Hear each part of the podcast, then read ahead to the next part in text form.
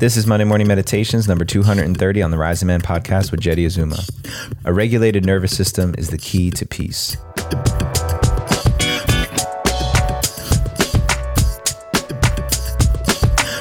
Good morning, Rising Man family. Jeddy Azuma here on a Monday morning with another Monday Morning Meditations coming your way.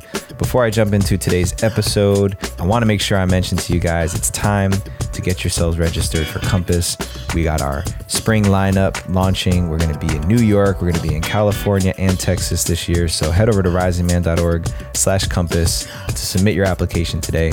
Four day solo wilderness rites of passage. If you're looking to see what you can hear once you tune out all of the noise, once you remove yourself from the distractions of society, the distractions of your day to day life, and listen to that inner voice of truth, then go ahead and head over to risingman.org slash compass and get yourself signed up. All right, today's topic is fight versus soothe how men heal their nervous systems.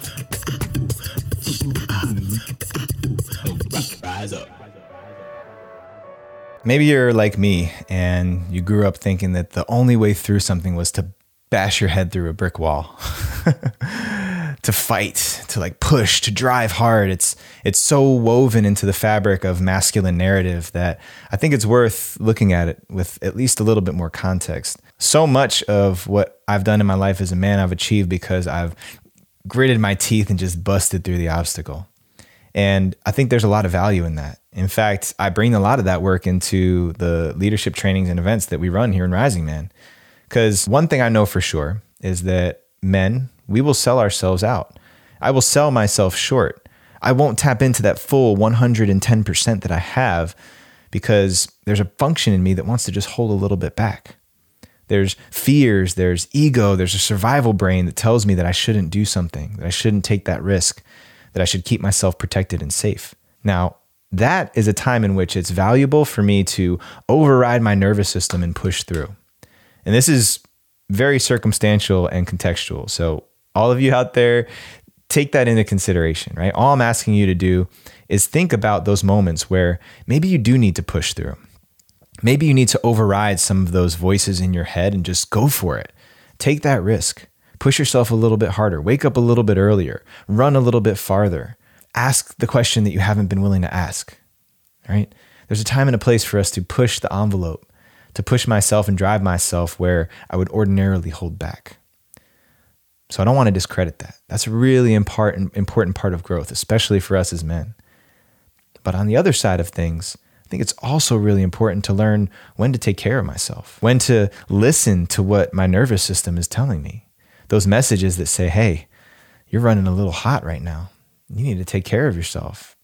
Instead of pushing another three, another four hours of work, or late nights, long days, on on, on an unending basis sometimes I need to listen and say, you know what I really need? I need a day off. You know what I really need? I need to go for a walk in the park. I need to just take my shoes off and plant them on the earth. Do something soothing for my nervous system instead of overriding and driving through it. And this is a balance that there's not a clear yes or no, right or wrong. This is just an invitation to consider that the answer does not always have to be push harder, go faster, lift more, take on more. Because if any of you have ever experienced burnout or overwhelm the way I have, it's always a function of the first version of growth that I talked about. Always pushing, always looking to take on more, always telling myself, ah, I could do better, I could do better, I could do better, I can handle more, I can handle more until I can't. we talk about being overcommitted, right? A lot of us who get into states of overwhelm or burnout, we say, oh, I'm overcommitted. No, I'm just not committed to anything when I get to that place because I'm not following through on it. Those are the consequences of always pushing the nervous system to go, go, go. And I don't know about the rest of you guys out there, but I'm not the only one who suffers by having a burnt out nervous system. My wife suffers by the way I show up when I'm burnt out and overwhelmed. My children don't get the same amount of presence from me. The people around me don't get the best version of me. So there's also a time and a place to soothe the nervous system, to listen, to lie flat on the ground, to take deep breaths, to regulate and quiet down, to get back to a baseline state of relaxation, of poise, of clarity. So I wanted to offer this distinction because I know that there's a lot of messages out there that say push through it, just drive through it. And now more than ever, I think it's important for us men to remember hey, my body is wired to function a certain way. I have an autonomic and a parasympathetic nervous system, and both of them need to be equally balanced and taken care of.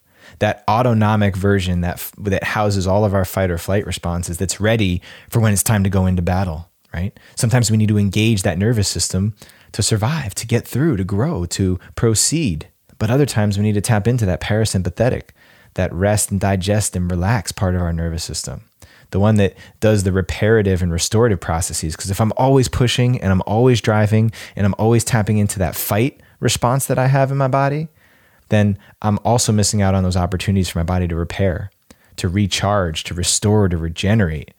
And the worst case scenario by pushing and pushing and pushing all the time is that even if I do get to where I wanted to go, there's hardly anything of me left. I might be broken, burnt out, overwhelmed, a shell of who I was, and I just dragged myself through the mud in order to get here.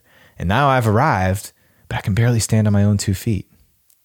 Or now I've arrived, but I'm so traumatized in my nervous system that I don't I don't feel good here. I don't feel safe here. So it's just an opportunity invitation to consider the cost and consider which end of the spectrum do you tend to lean on.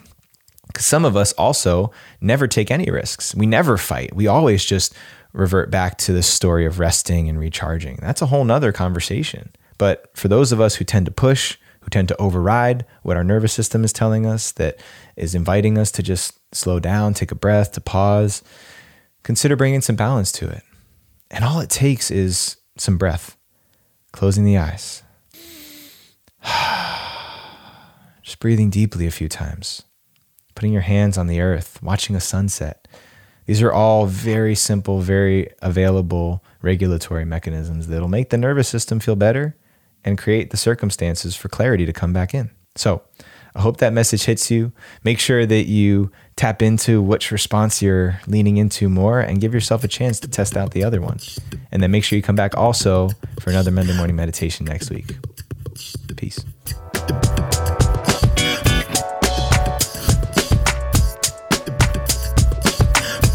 For all things Rising Man, make sure you head over to risingman.org. Please subscribe to our podcast wherever you listen to us so you get notifications every time we drop a new episode. Please subscribe to the YouTube channel as well and turn on those notifications so you can get updates every time we drop something new. That's youtube.com slash the Rising Man Movement. Big love to everybody out there. Hope y'all doing well. Sending love and blessings your way. May you continue to step forward in your life, live powerfully, and live purposefully. Until next time, rise up and claim your destiny.